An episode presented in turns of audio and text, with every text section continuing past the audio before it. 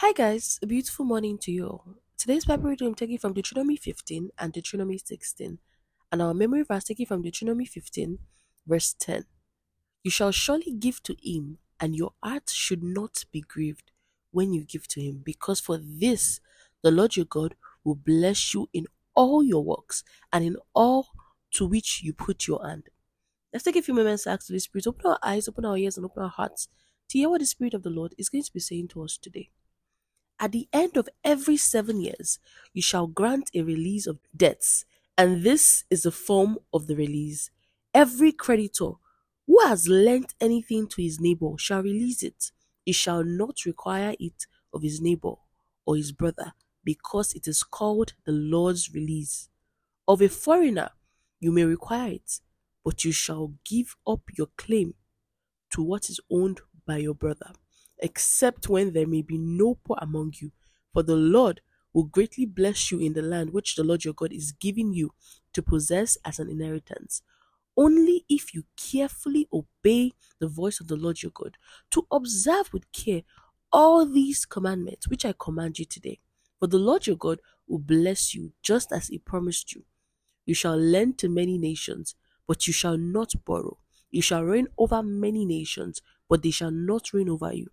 If there is among you a poor man of your brethren within any of the gates in your land, which the Lord your God is giving you, you shall not harden your heart, nor shut up your hand from your poor brother, but you shall open your hand wide to him and willingly lend him sufficient for his need, whatever he needs.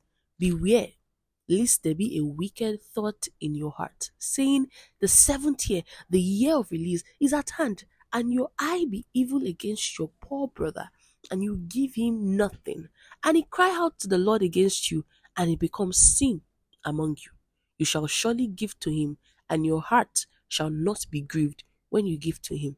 Because for this thing the Lord your God will bless you in all your works and in all to which you put your hand. For the poor will never cease from the land. Therefore, I command you, saying, You shall open your hand wide to your brother, to the poor and your needy in your land. If your brother, a Hebrew man or a Hebrew woman, is sold to you and serves you six years, then in the seventh year you shall let him go free from you. And when you send him away free from you, you shall not let him go away empty handed. You shall supply him liberally from your flock, from your threshing floor, and from your winepress. From what the Lord your God has blessed you with, you shall give to him. You shall remember that you were a slave in the land of Egypt, and the Lord your God redeemed you. Therefore, I command you this thing today. And if it happens that he says to you, I will not go away from you, because he loves you and your house, since he prospers with you, then you shall take an awl and thrust it through his ear to the door, and he shall be your servant forever. Also to your female servant you shall do likewise. It shall not seem hard to you when you send him away free from you, for he has been worth a double hired servant in serving you six years. Then the Lord your God will bless you in all that you do. All the firstborn males that come from your herd and your flock you shall sanctify to the Lord your God. You shall do no work with the firstborn of your herd, nor share the firstborn of your flock. You and your household shall eat it before the Lord your God year by year in the place which the Lord chooses. But if there is a defect in it, if it is lame or blind or has any serious defect, you shall not sacrifice it to the Lord your God. You may eat it within your gates. The unclean and the clean person alike may eat it, as if it were a gazelle or a deer. Only you shall not eat its blood. You shall pour it on the ground like water. This chapter shows how considerate God is how loving God is and how merciful God is. There is such a thing as the Lord's release, which is literally called like when God says that, okay, you have been in captivity under yourselves, and you know, there comes a time when there will be mercy. And for this time, for debtors and creditors and slaves, seven years, they will be released of their debt or their slavery. And if they decide that they want to continue being servants to these people, all well and good. But God made it such in such a way that nobody would suffer. If anybody was in need, give it to them. God was constantly reminding the Israelites that remember your days in the land of Egypt, how you cried bitterly and how they treated you. So you too, you must not treat anybody like that. This is how God works. Because you're on God's side does not mean you will maltreat somebody, does not mean you will now get to be doing all those nonsense that other people are doing. Are you playing? We move on to the next chapter. Observe the month of Abib and keep the Passover to the Lord your God. For in the month of Abib, the Lord your God brought you out of Egypt by night. Therefore, you shall sacrifice the Passover to the Lord your God from the flock and the herd in the place where the Lord chooses to put his name. You shall eat no leavened bread with it. Seven days you shall eat unleavened bread with it. That is the bread of affliction. For you came out of the land of Egypt in haste, that you may remember the day in which you came out of the land of Egypt all the days of your life. And no leaven shall be seen among you in all your territory for seven days, nor shall any of the meat which you sacrifice the first day at twilight remain overnight until morning. You may not sacrifice the Passover within any of your gates, which the Lord your God gives you, but at a place where the Lord your God chooses to make his name abide. There you shall sacrifice the Passover at twilight, at the going down of the sun, at the time you came out of Egypt, and you shall roast and eat it in the place which the Lord your God chooses. And in the morning you shall turn and go to your tents. Six days you shall eat unleavened bread, and on the seventh day there shall be a sacred assembly to the Lord. You shall count seven weeks for yourself. Begin to count seven weeks from the time you begin to put the sickle to the grain. Then you shall keep the feast of weeks to the Lord your God with the tribute of a freewill offering from your hand, which you shall give as the Lord your God blesses you. You shall rejoice before the Lord your God, you and your son, and your daughter, and your male servant, and your female servant, the Levite who is within your gates, the stranger, and the fatherless, and the widow who are among you, at the place where the Lord your God chooses to make his name abide. And you shall remember that you were a slave in Egypt and you shall be careful to observe these statutes, and you shall observe the feast of tabernacles seven days when you have gathered from your threshing floor and from your winepress.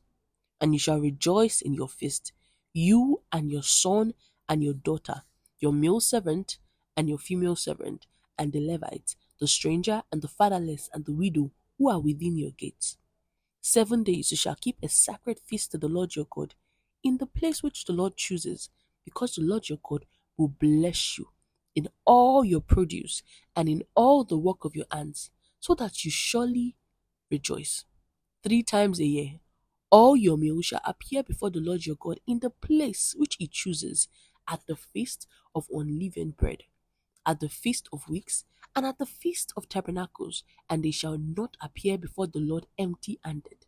Every man shall give as he is able, according to the blessing of the Lord your God, which he has given you.